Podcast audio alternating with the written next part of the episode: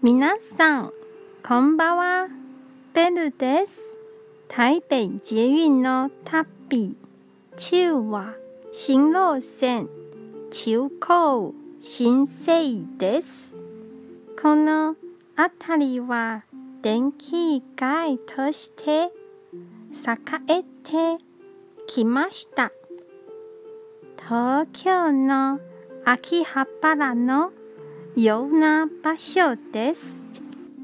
昔はオタクやおじさんが多いところでしたが、今ではおしゃれなショッピングモールができたり、近くに手頃な一食街もあるので、家族連れや若い女性も多く見かけますよ。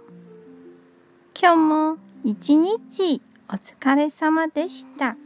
ゆっくりお休みくださいね。じゃあ、またね